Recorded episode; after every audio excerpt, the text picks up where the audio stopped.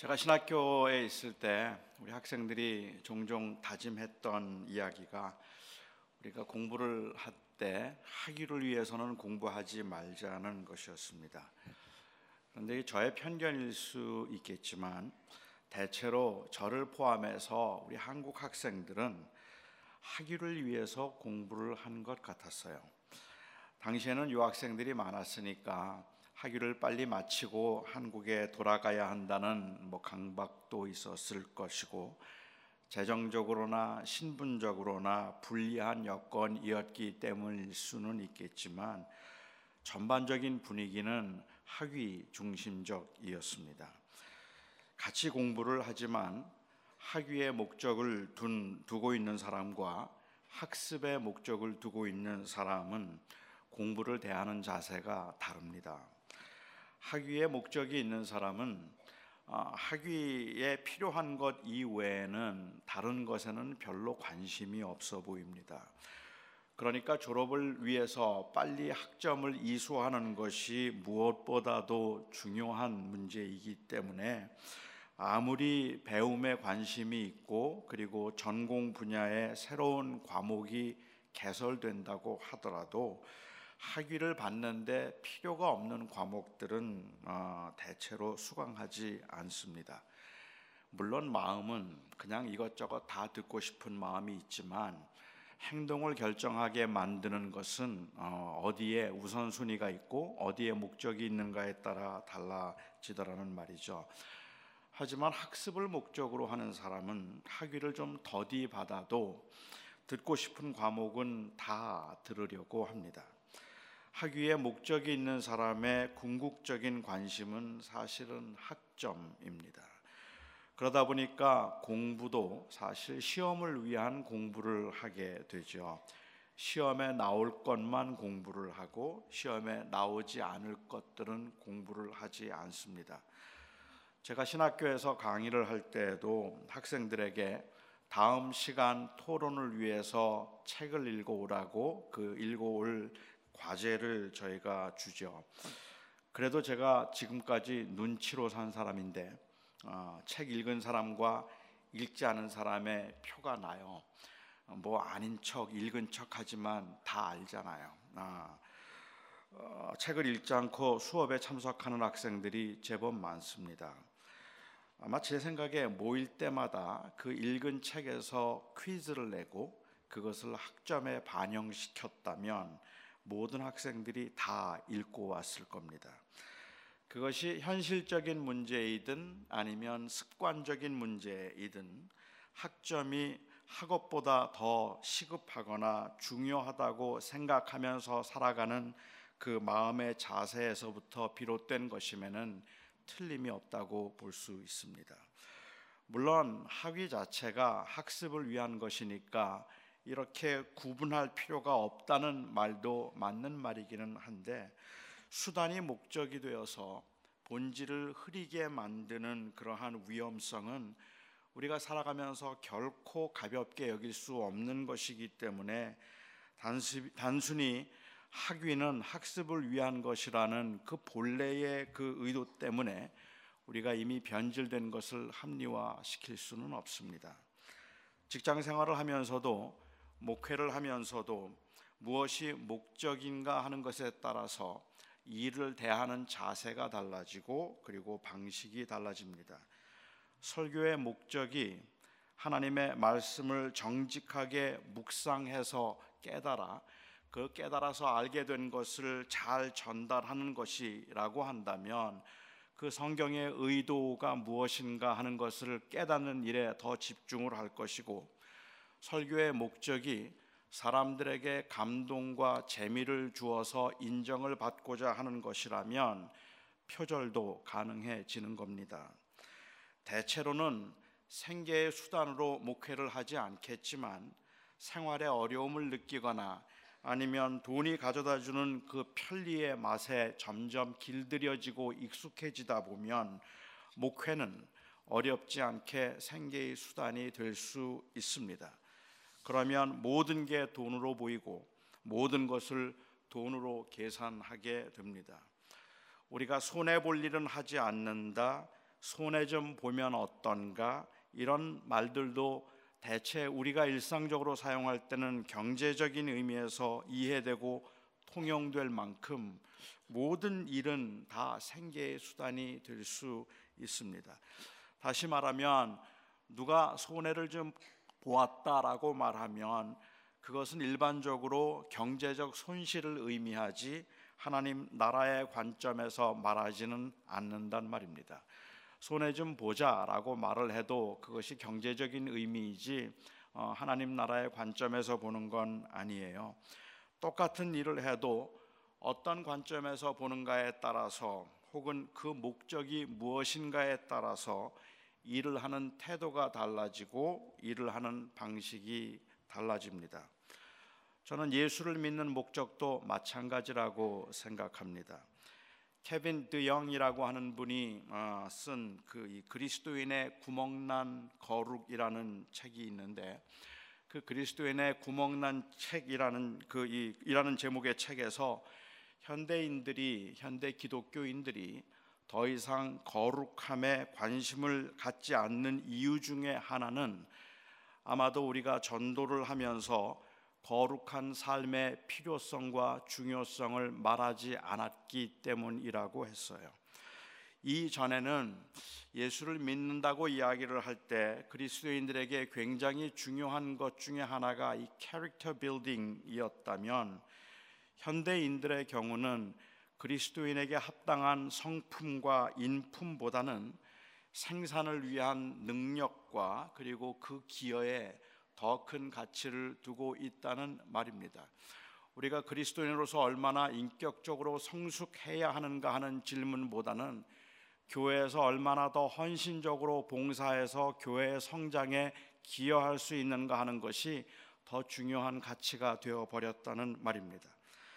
예수님을 믿는 사람들에게 어떻게 그런 사고가 가능할까 묻는다면 어쩌면 제가 생각할 때는 그 중요한 이유 중에 하나가 우리가 지나치게 개인의 구원에 대한 잘못된 강조를 했기 때문일 수도 있겠다 싶습니다.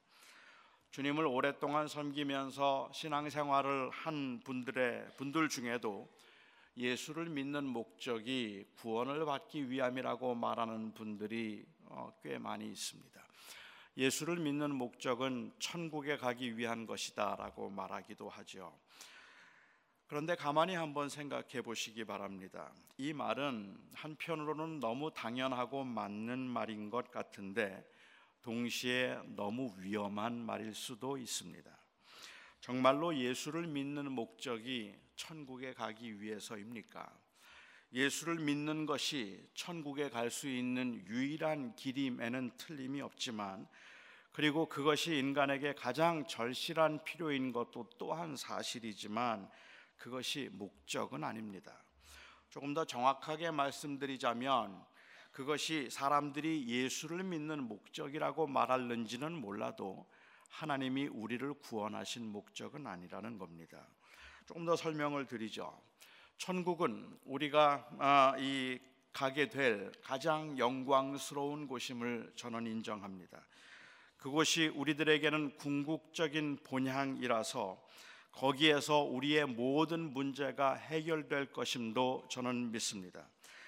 인간이 처한 이 절망적인 상태, 어젯밤에 제가 말씀드렸던 것처럼 인간의 그 어쩔 수 없는 절망적인 상태에서 천국에 가는 것을 모든 문제의 해결로 보는 것도 당연하고 천국 가기 위해서 무엇을 해야 할까를 묻는 것 또한 가장 중요한 질문임은 인정하지만 우리가 천국에 가서 또다시 이기적이고 자기중심적인 생활을 하거나 다른 사람과의 치열한 경쟁을 통해서 더 많은 것을 소유하려고 한다면 그곳은 우리가 원하는 곳이 아닙니다. 우리가 천국에 가고자 하는 곳은 단순히 지옥과 같은 곳이라 할지라도 그냥 죽지 않고 오래오래 살기 위해서가 아닙니다.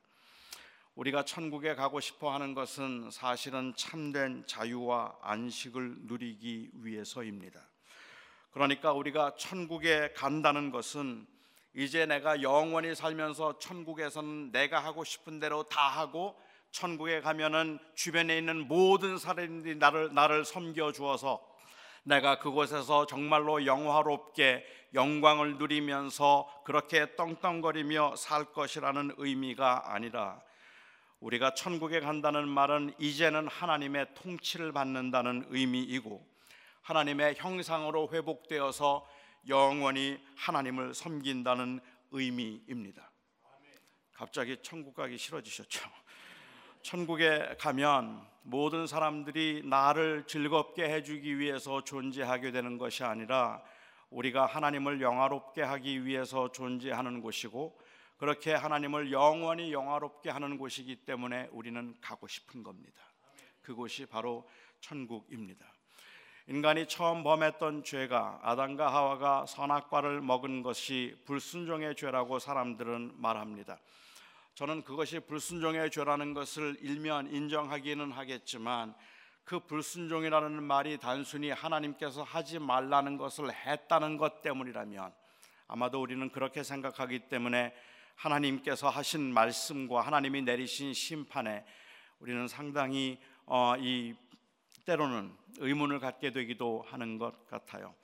하나님께서 선악과를 먹지 말라고 하셨는데 그것이 먹음직스럽고 보암직스럽기에 너무 배가 고파서 아담과 하와가 선악과를 먹었고 그것 때문에 하나님께서 진노하셔서 내가 먹지 말라고 했는데 내가 그것을 먹었으니까 영원히 지옥에 갈 것이며 내 자손들도 영원히 지옥에 가라고 말씀하셨다면 그건 부당하단 말입니다.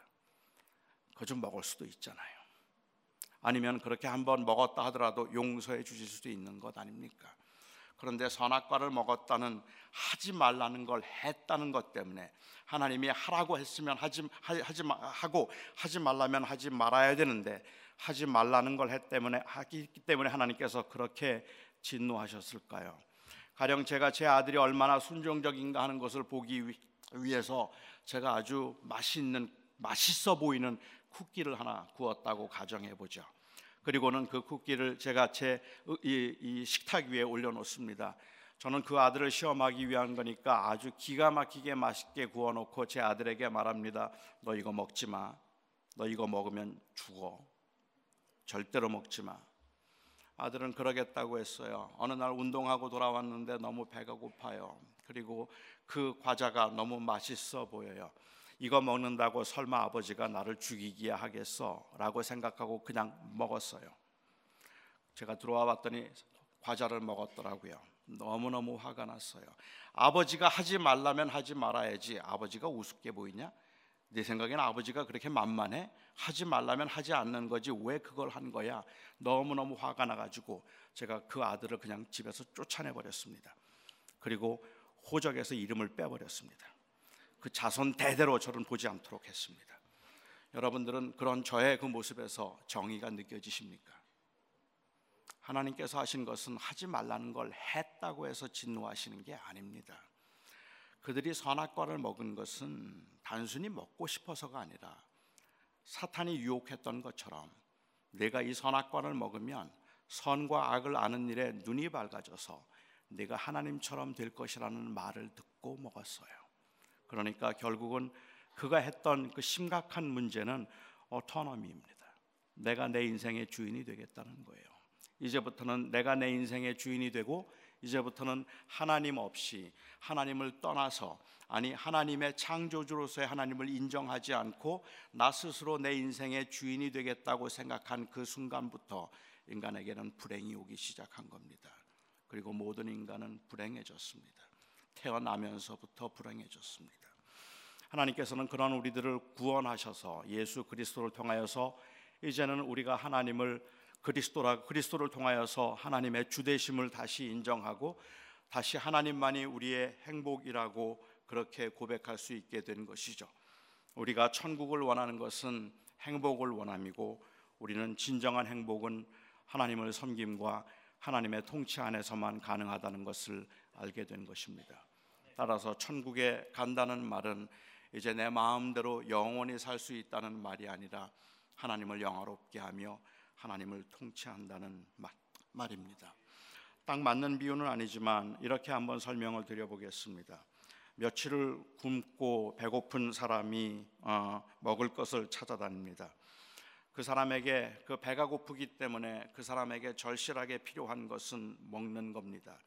그런데 그렇기 때문에 그 인생의 목적이 먹는 것이라고만 한다면 그건 맞지 않습니다. 먹을 것을 찾아 배불리려고 하는 것은 그에게 주어진 삶을 제대로 살기 위한 수단입니다. 그는 먹기 위해서 사는 것이 아닙니다.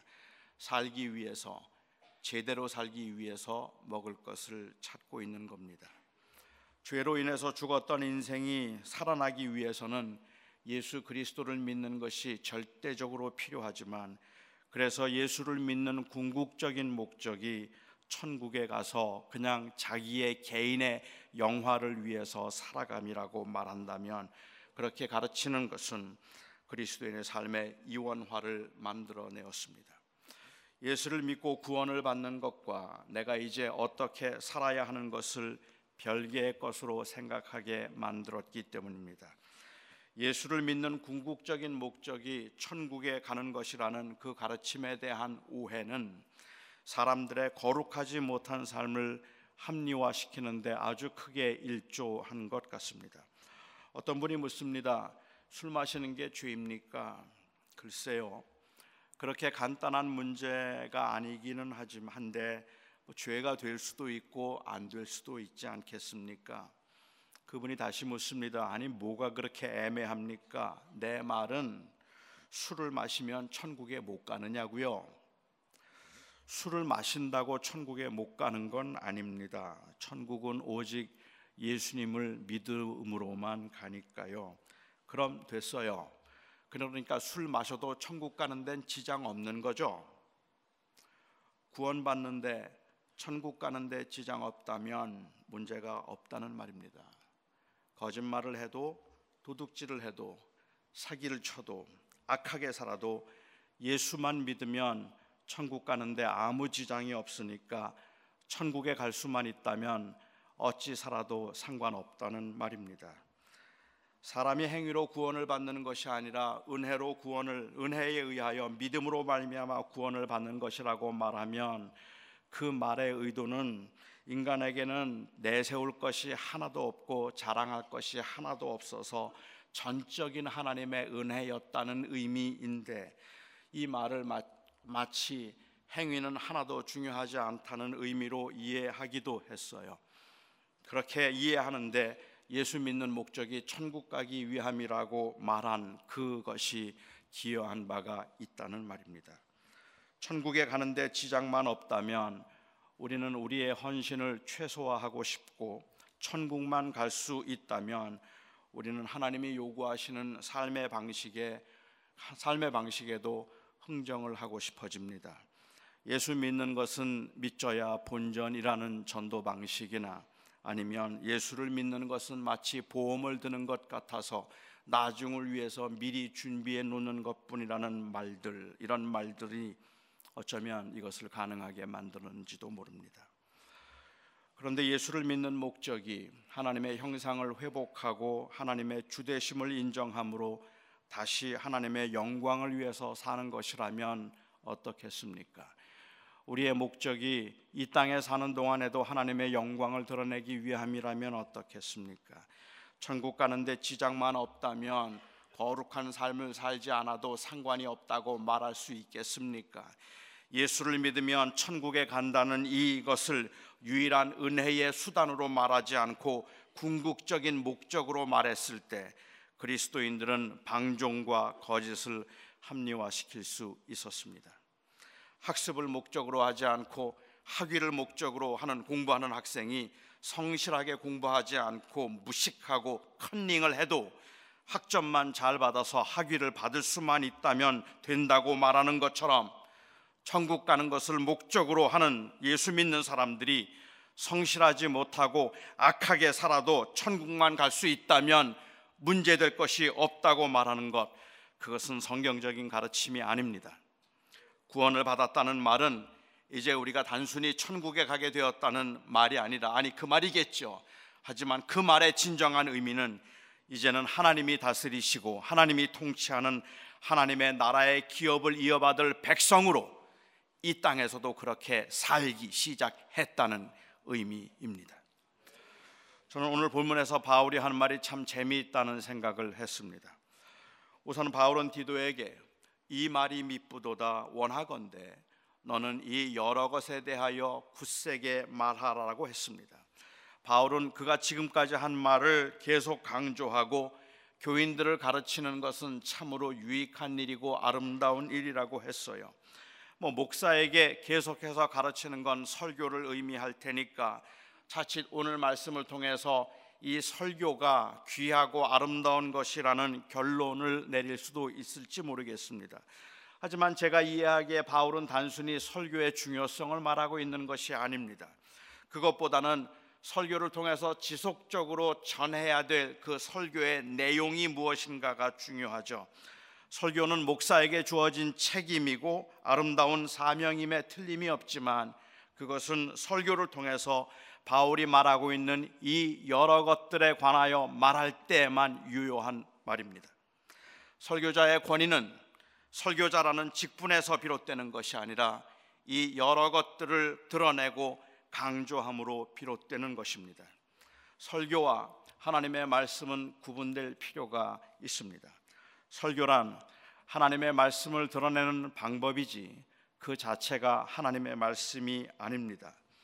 따라서 바울은 설교라는 행위의 그 아름다움과 귀함을 말하고 있는 것이 아니라 설교를 통해서 이 여러 것들 바울이 말한 것들을 드러내는 일이 아름답다고 말하고 있는 것입니다.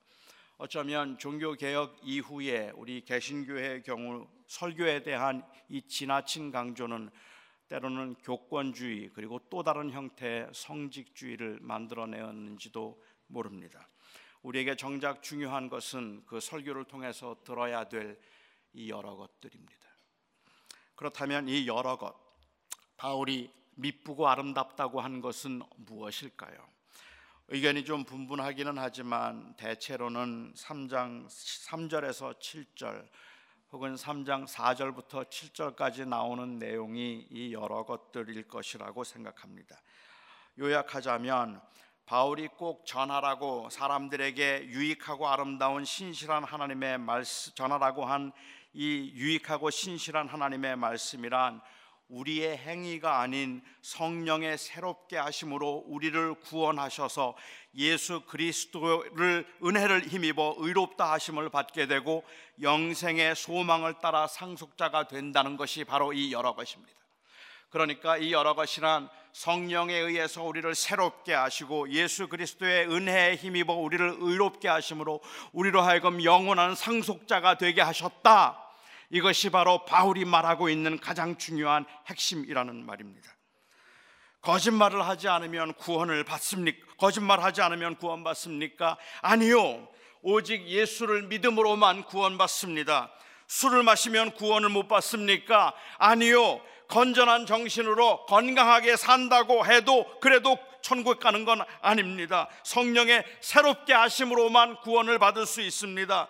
교회 가끔씩 빠지고 기도도 잘 못하는데 그래도 천국에 갈 수 있습니까? 물론이요. 우리가 천국에 가서 영원한 상속자가 영생의 상속자가 되는 것은 예수 그리스도의 은혜를 힘입어서 의롭다함을 받았기 때문에 되는 것입니다. 우리가 그렇게 되는 것은 우리의 행위 때문이 아니라 예수의 은혜 때문입니다. 이 말을 계속하라는 겁니다. 우리의 행위로 구원을 받는 것이 아니라 은혜로 구원을 받는 것이며 우리의 성령께서 우리를 거듭나게 하심으로 우리는 영원한 하나님의 나라의 상속자가 되었는데 이 영원한 하나님의 나라의 상속자가 되도록 하기 위해서 예수 그리스도께서 죽으심으로 우리의 의가 되셨다는 이 말을 계속해서 전하라는 말입니다. 행위로서가 아니라 은혜로서 구원을 받고 영생의 상속자가 된다는 이 복음의 메시지 예수 그리스도께서 우리의 죄를 위해서 죽으시고 그가 부활하심으로 우리를 죄에서 깨끗하게 하시고 사망의 권세에서 우리를 자유케 하셨다는 이 엄청난 복음의 메시지를 거듭해서 거듭해서 강조하라는 말입니다. 뭐 여기까지라면 저는 현대 교회의 전도도 크게 문제가 없다고 생각을 합니다. 하나님과의 인격적인 관계를 중요하지 않고 종교적인 그 모습과 그리고 허, 이, 이 껍데기 이러한 영적 이런 것들을 영적인 모습으로 여긴 것에 대한 반작임은 반작용임은 저는 인정하지만 저는 교회가 여기서 멈추었다는 것이 너무너무 애석하고 너무너무 안타깝습니다. 다시 말하면 3장 7절까지 말한 말씀에서 그쳤지 8장을 8절을 우리가 조심스럽게 읽지 않았단 말이죠. 왜 이 메시지를 거듭해서 강조해야 하는가? 그 다음에 바울은 말하죠. 이는 하나님을 믿는 자들로 하여금 조심하여 선한 일에 힘쓰게 하려 함이라. 이것이 아름다우며 이것이 사람들에게 유익하니라. 여러분 이상하지 않습니까? 복음의 메시지를 강조함은 하나님을 믿는 자들로 하여금 그렇게 믿어서 천국에 가도록 하기 위함이라 이렇게 말해야 맞는 거 아닙니까? 그런데 바울은 우리가 지속적으로 복음을 말해야 함은 착하게 살도록 하기 위함이라고 했어요. 거룩한 삶이 목적이라는 말입니다. 하나님을 영화롭게 하며 이 세상에 빛을 비추는 삶을 사는 것이 이 땅에서 구원받고 살아가는 동안에는 성도들이 살아가는 이유라는 말입니다. 물론 우리가 예수를 믿는 어, 이 이유는 단순히 착한 사람이 되기 위해서가 아닙니다. 그러니까 누가 만일 나는 착한 사람이 되기 위해서 예수를 믿습니다라고 말한다면 저는 동의하지 않겠습니다. 착한 사람이 되기 위해서는 예수 믿지 않고도 어느 정도 가능한 것 같아요. 예수 안 믿는 사람 중에도 착한 사람 많은 것 같기는 해요. 안타깝게도 다른 종교를 가지고 있는 사람이 더 욕심이 없어 보이는 것도 사실입니다. 제가 말하고 싶은 착함은 그냥 착함이 아니라 구원의 목적으로서의 착함입니다. 다시 말하면 하나님을 영화롭게 하며 살고 싶다는 열망, 하나님 앞에 거룩하게 살고 싶다는 그 열망, 제자로 합당한 삶을 살고 싶다는 구원받은 자로서의 그 열망에서 비롯된 자연스러운 결과로 착함 이것을 말하고 싶은 겁니다. 구원받은 하나님의 사람은 단순히 단순히 천국에 가는 것이 아니라 하나님을 영화롭게 하고 싶은 것이 이제 이 땅에서의 삶의 목적이 되기 때문에 선행은 감히 구원의 목적이라고 말할 수도 있습니다. 교회는 그동안 어떻게 하면 구원을 받는가에 관해서는 많은 이야기를 했지만 하나님이 왜 우리를 구원하셨는가에 관해서는 그리 강조하지 않았습니다. 에베소서 1장에서 바울은 하나님께서 창세전에 우리를 예정하사 예수 그리스도로 말미암아 자기의 아들이 되게 하신 것도 성령께서 우리의 구원의 기업 우리 기업의 보증과 인치심이 되신 것도 예수 그리스도를 통하여 우리의 죄를 속량하신 것도 그 영광의 찬송이 되게 하려 함이라라고 했습니다. 우리로 하여금 하나님을 영화롭게 하고 하나님께 찬송이 되게 하려 한다는 말입니다. 그런데 우리는 어떻게 하면 구원을 받는가 하는 것을 집중적으로 말하므로 오해 마십시오. 중요합니다.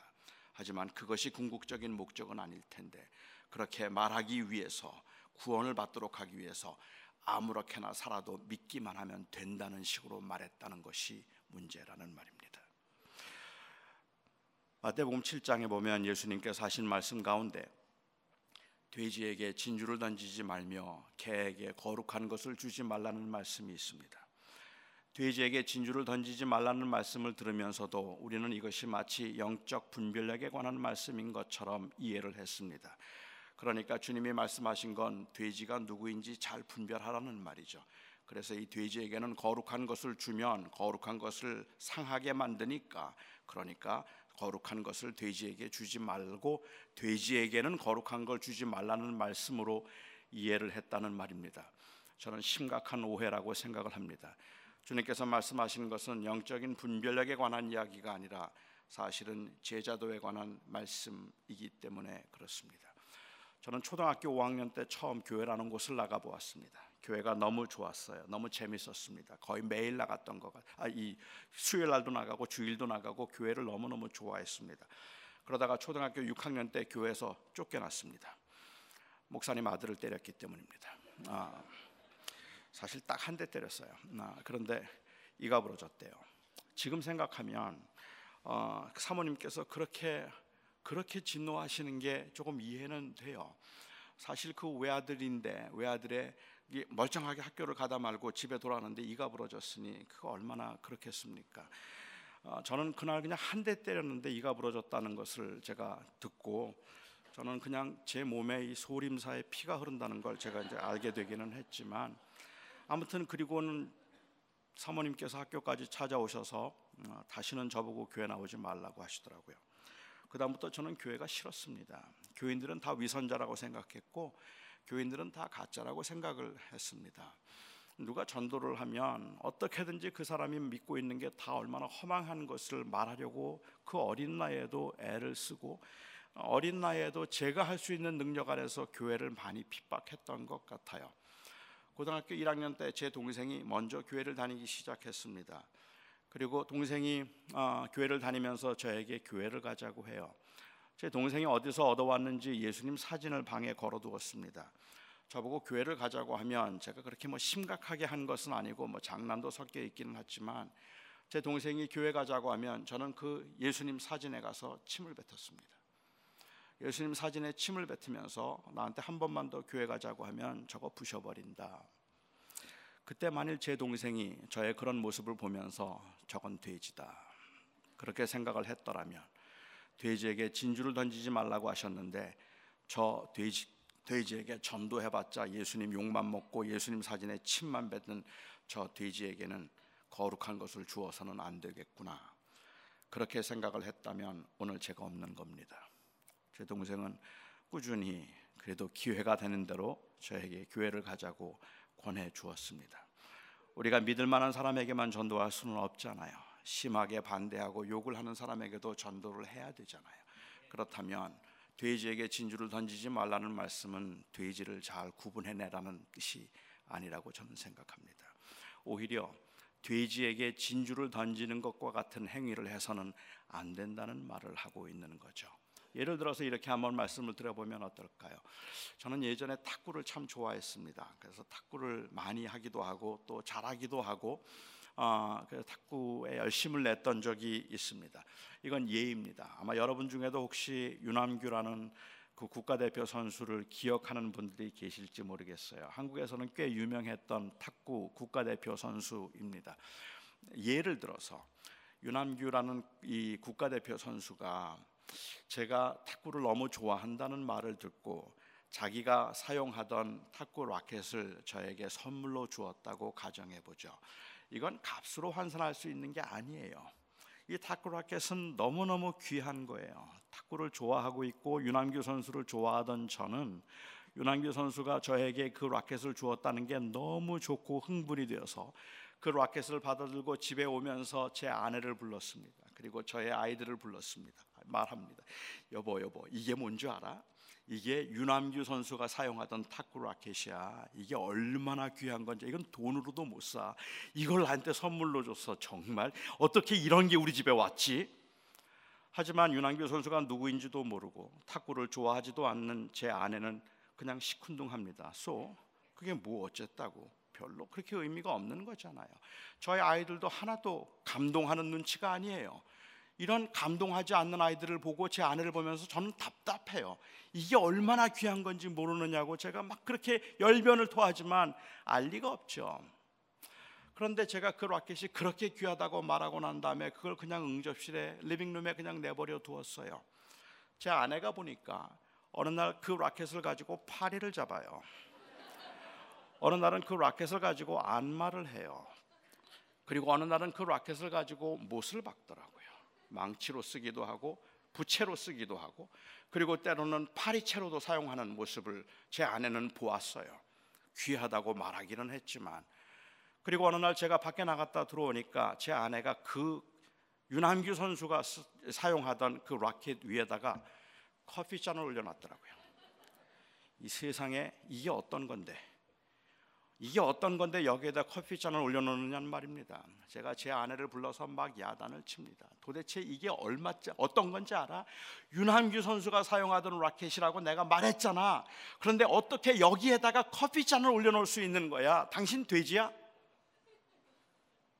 이 귀한 것도 몰라? 여러분 누구 잘못일까요? 제 아내의 잘못입니까? 제 잘못입니까? 당연히 제 잘못입니다. 만일 제가 그것을 귀하다고 말하고 난 다음에 그것을 제 책장 위에 올려놓고 아침에 일어나서 또 한 번 쓰다듬고 저녁에 나가면서 또 한 번 쓰다듬고 어떻게 이렇게 귀한 게 여기 와 있는 거지? 이거 얼마나 귀한 건데 하고 그것을 또 닦고 또 쓸고 그리고 그것을 우러러 보듯이 보았다면 제 아내는 절대로 그 위에 커피잔 못 올려놓습니다. 하지만 제 아내는 제가 그것 가지고 부채질하는 거 봤고 그리고 못질하는 거 봤어요. 올려놓는 게 당연하죠. 돼지에게 진주를 던지지 말라는 말씀의 의미는 누가 돼지인가를 구분하라는 말씀이 아니라 내가 그것을 거룩하다고 말하면서 거룩하다고 말하는 것에 합당하게 살지 않으므로 사람들이 그것을 밟지 못하게 하라는 말입니다. 그러니까는 그 가치를 말한 사람이 가치를 아는 거예요. 그 가치를 말하고 가치를 아는 사람이 가치에 합당하게 살아내야 다른 사람들이 그걸 함부로 무시하지 못하는 거라는 말입니다. 그런데 우리는 이 하나님께서 그냥 우리에게 구원을 주셨다는 사실에만 우리가 강조 만족하고 그것이 이 땅에 사는 성도들이 어떻게 살아내야 하는가에 관해서 별로 말하지 않았기 때문에 아니 마치 그것들을 말하는 것은 행위로 구원을 받는다고 말하는 것처럼 들렸기 때문에 우리는 하나님을 거룩하게 해야 되는 그리고 하나님을 영화롭게 하고 싶은 우리의 열망을 우리 스스로 누르며 살았는지도 모릅니다. 하나님을 영화롭게 함이 구원의 목적입니다. 그리고 제자들이 이 땅에서 하나님을 영화롭게 하는 방법 중 가장 최선의 방법이 있다면 오늘 바울이 말하는 것처럼 착하게 사는 겁니다. 너무 어렵다면 좀 설명을 드리죠. 어느 부자 부부가 한 아이를 입양을 했습니다. 집도 가족도 없던 그 아이가 그 좋은 집에서 살 수 있도록 해 주었습니다. 누가 그 아이에게 묻죠. 너는 왜 입양이 되었니? 그 아이가 말합니다. 좋은 집에서 아무 걱정하지 않고 먹고 살기 위해서요. 그 말은 너무 맞는 말이에요. 입양이 되어서 그 아이는 좋은 집에서 살게 되었고 먹을 걱정하지 않게 되었으니까요. 그 아이는 그렇게 생각할지도 몰라요. 하지만 부모가 그 아이를 입양한 궁극적인 목적은 그 아이로 하여금 한 인격체로 건강하게 잘 자라서 훌륭한 사람이 되도록 하는 것이지 먹고 살 거 먹여주는 것이 아닙니다. 그것을 통해서 그로 하여금 거룩한 그리고 또한 성숙한 인간이 되도록 하는 것이겠죠. 좋은 집, 풍성한 음식은 그 아이가 건강하고 그리고 밝게 자라게 할 수 있는 수단입니다. 이 아이가 감사하는 마음으로 열심히 사는 것은 입양이 되기 위해서가 아니라 그 은혜 때문에 훌륭한 사람이 되는 것이 목표가 되었기 때문인 겁니다. 우리가 지속적으로 복음을 전하는 이유는 이미 구원을 받은 여러분들에게 매주일 복음의 메시지를 전해야 하는 이유는 구원을 잃어버리지 않도록 하기 위함이 아니라 선한 사람으로 살도록 하기 위해서입니다. 우리의 행위가 아니라 복음의 은혜 때문에 우리는 선한 사람이 되어야 합니다. 예수 그리스도의 은혜로 구원을 받고 영생의 상속자가 되었다면 우리는 매일매일 먼 산을 바라보면서 무기력하게 주님 오실 날만 기다려서도 안 되고 예수 믿는 사람들끼리만 모여서 그냥 예배를 하며 그걸 만족이라고 말해도 안 되고 각자가 처한 곳에서 착한 사람이 되어야 하고 착한 사람으로 살아내야 합니다. 거짓말을 해도 구원을 받는 데는 문제가 없으니까 먹고 살자면 어쩔 수 없다고 적당히 거짓말하는 것이 아니라 착하고 선한 사람이 되기 위해서 하나님을 영화롭게 하도록 하기 위해서 이 땅에서 하나님을 영화롭게 하는 길이 바로 착하고 선하게 사는 길이라 생각해서 최선을 다해야 하는 것입니다. 그것이 우리가 이 땅에 사는 이유입니다. 사도행전 9장에 보면 도르가라고 하는 여인이 나옵니다. 이 여인이 누구인가에 관해서는 한 두 가지 의견이 있는 것 같아요. 한 가지 의견은 아주 돈이 많았던 한 어, 사람으로서 특별히 과부들을 위해서 어, 아주 헌신적으로 사역했다는 그러한 의견이고 또 다른 한 의견은 어, 그 도르가가 과부 중에 한 사람으로서 다른 과부들과 함께 교회에서 구제 그리고 섬김에 힘쓰던 사람이었다는 의견입니다. 뭐 크게 차이는 없겠지만 저는 그냥 후자라고 전제하고 한번 각색을 해보겠습니다. 디모데전서 5장에 보면 사도 바울은 말하기를 과부를 경대하되 특히 참 과부를 경대하라는 말씀이 있습니다. 여러분 과부 중에 진짜 과부는 누가 진짜 과부일까요? 과부 중에 참 과부, genuine widow를 경대하라고 했는데 과부 중에도 참 과부는 어떤 과부가 참 과부일까? 문맥상 아, 참 과부는 60세를 넘긴 여인으로서 돌보아 줄 가족이 아무도 없어서 가족 교회가 책임을 져야 할 사람이 참 과부입니다. 그래서 그 디모데전서 5장에서는 너희가 아, 이 가족이 있으면 있으면 교회가 돌보지 않고 가족이 돌보아야 할 것이라고 이야기를 했고 그리고 친족을 돌보지 않는 자는 믿음이 없는 그 불신자보다도 더 악한 자라고 그렇게 말할 만큼 사실은 여기에 참 과부를 경대하라는 이야기는 아무도 돌보아 줄 사람이 없어서 교회가 돌보아 주어야만 할 사람들 60세가 넘긴 과부의 명단에 있는 사람들이 참 과부였다고 볼 수 있을 것 같아요. 시간적으로 약간의 차이가 있기는 하지만 도르가라고 하는 이 여인이 이 과부의 명단에 이름을 올려서 교회가 생계를 책임져서 사역을 하도록 한 사람이었다고 전제한다면 도르가에게는 가족이 없었을 겁니다. 그가 죽었을 때 그 주변에는 가족이 없었어요, 사실. 그리고 과부들만 그 주변에 있어서 슬피 울었던 것을 보아도 그럴 것 같아요. 여러분, 도르가가 만일 참 과부였다면 그가 가장 소망하던 것이 무엇이었을까요? 60세가 넘어서 돌보아 줄 가족도 없고 아, 나이가 많이 들었단 말이죠. 옛날에 60세라면 지금은 훨씬 더 많은 나이를 의미할 테니까 돌보아 줄 가족도 없는 이 도르가가 예수님을 믿고 영원한 하나님 나라의 소망을 두었다면 그렇다면 그가 가장 궁극적으로 바라던 것이 무엇이었을까요? 천국 가는 거 아니겠습니까? 천국 가고 싶다. 빨리 이제 쉬고 싶다는 것이 아마도 그 여인이 가지고 있던 궁극적인 소망일 겁니다. 그런데 그가 마침내 병이 들었습니다. 그리고 죽었습니다. 도르가가 죽었을 때 그 주변에 있던 교인들 특히 과부들이 너무너무 안타까워했어요. 그리고 너무 슬퍼했습니다.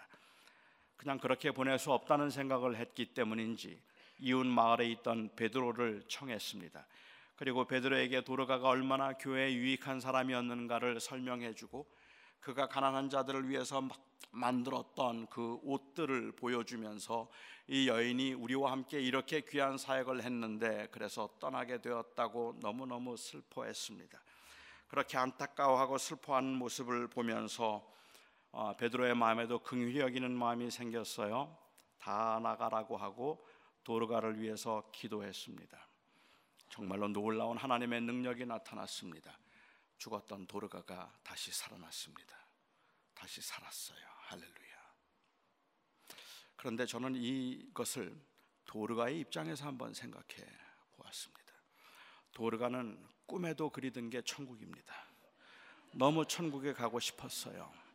이 외롭고 힘든 세상에서 무슨 삶의 의미가 있다고 여기서 이렇게 살까 고생고생하면서 천국 가서 살고 싶다고 생각을 했거든요. 그리고 천국에 가고 싶다고 했는데 정말 죽어서 그 영혼이 몸을 떠나서 이제 천국으로 들어가는 겁니다. 천국이 생각했던 것보다 자기가 기대했던 것보다 훨씬 더 영화로워요. 훨씬 더 영광스러워요. 천사들이 나팔을 불면서 welcome home을 해줍니다. 잘 왔다, 도르가야, 수고했다. 그렇게 칭찬을 하고 그렇게 격려를 하는 가운데 이제 주님을 만나기 위해서 천국문으로 막 들어가려고 하는데 안에서 천사가 하나 나오는 거예요. 그러더니 못 들어간다 그래요. 왜 못 들어가느냐고 내가 얼마나 주님을 보고 싶어 했는데 내가 얼마나 이 날을 사모했는데 왜 못 들어가느냐고 했더니 천사가 말합니다. 베드로의 영빨이 너무 세다. 베드로가 너무 세게 기도해서 그래서 너를 돌려 보내기로 했다. 도로 가라. 그래서 그 이름이 도르가예요. 도로 가라. 그래서 그리고 그 영혼이 다시 어, 도르가의 육체로 들어왔습니다. 그리고 눈을 떴어요. 낯선 남자가 앉아 있습니다. 누굴까요? 베드로죠. 도르가가 눈이 뜨고 그리고 그 베드로를 보았을 때, 하, 죽었던 나를 다시 살려 주셨군요. 정말로 고맙습니다. 하고 감동했을까요? 아니면 베드로를 째려 보았을까요? 베드로 도르가에게 있어서 그의 소망은 천국이었습니다. 저는 지금도 잘 이해가 되지 않는 부분은 도르가가 그렇게 살아났다면 얼마를 더 살았을까요? 1년? 2년? 그렇게 죽었다 살아난 그 1년, 2년 동안의 그 생애는 정말로 행복함 그 자체였을까요? 여전히 외로움과 시달리면서 여전히 그 고난 가운데 조금 더 몇 년을 더 살다가 그리고 마침내 죽지 않았겠습니까? 그런데 하나님께서 왜 도르가를 살려 주셨을까?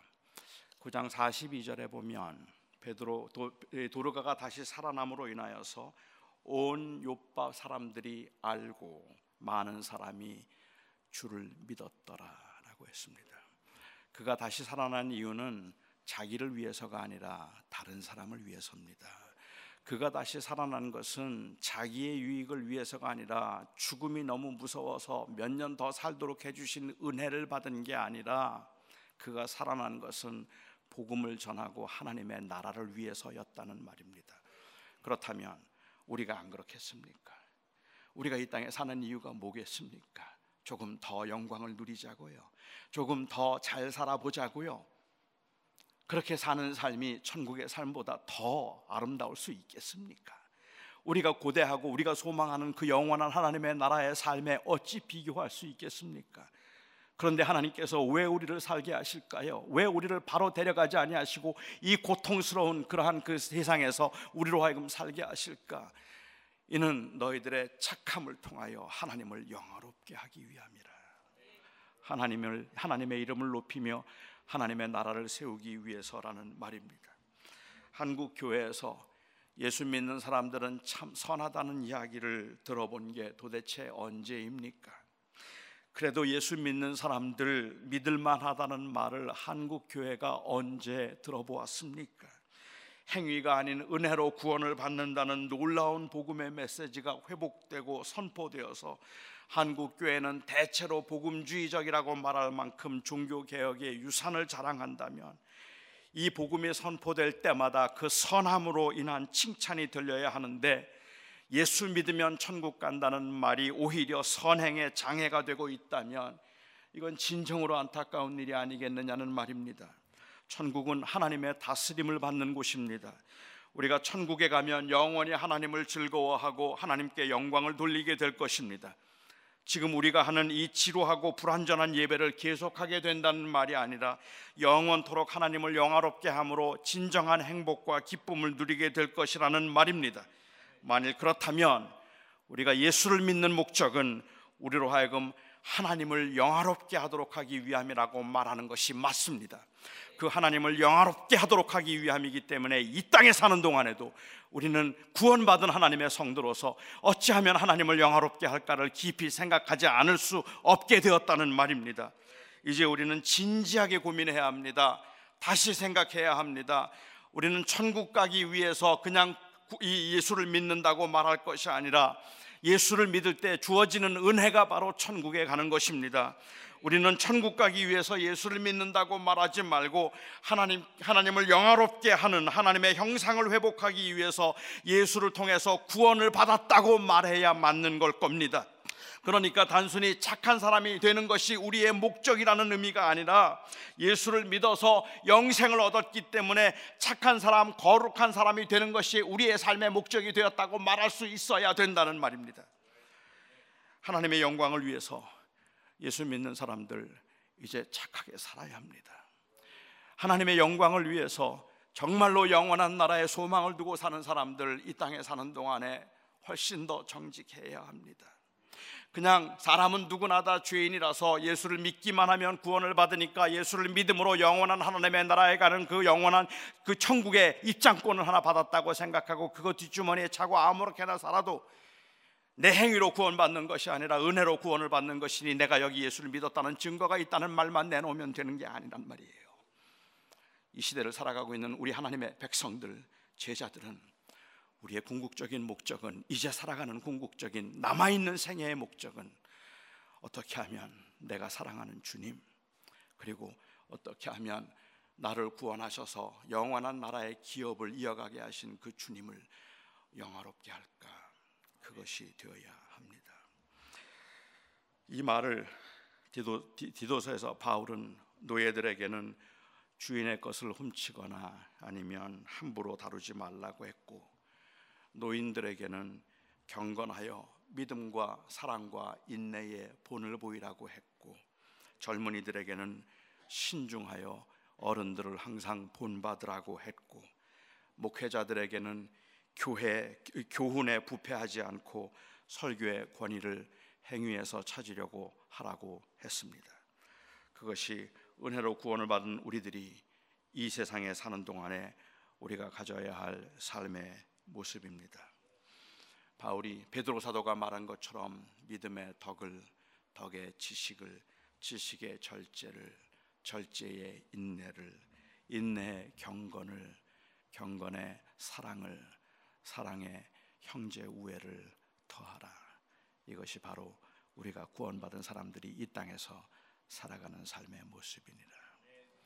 우리가 예수를 믿기 때문에 우리는 이제 거룩함에 아주 진지하게 깊은 관심을 보여야 합니다. 기도하겠습니다.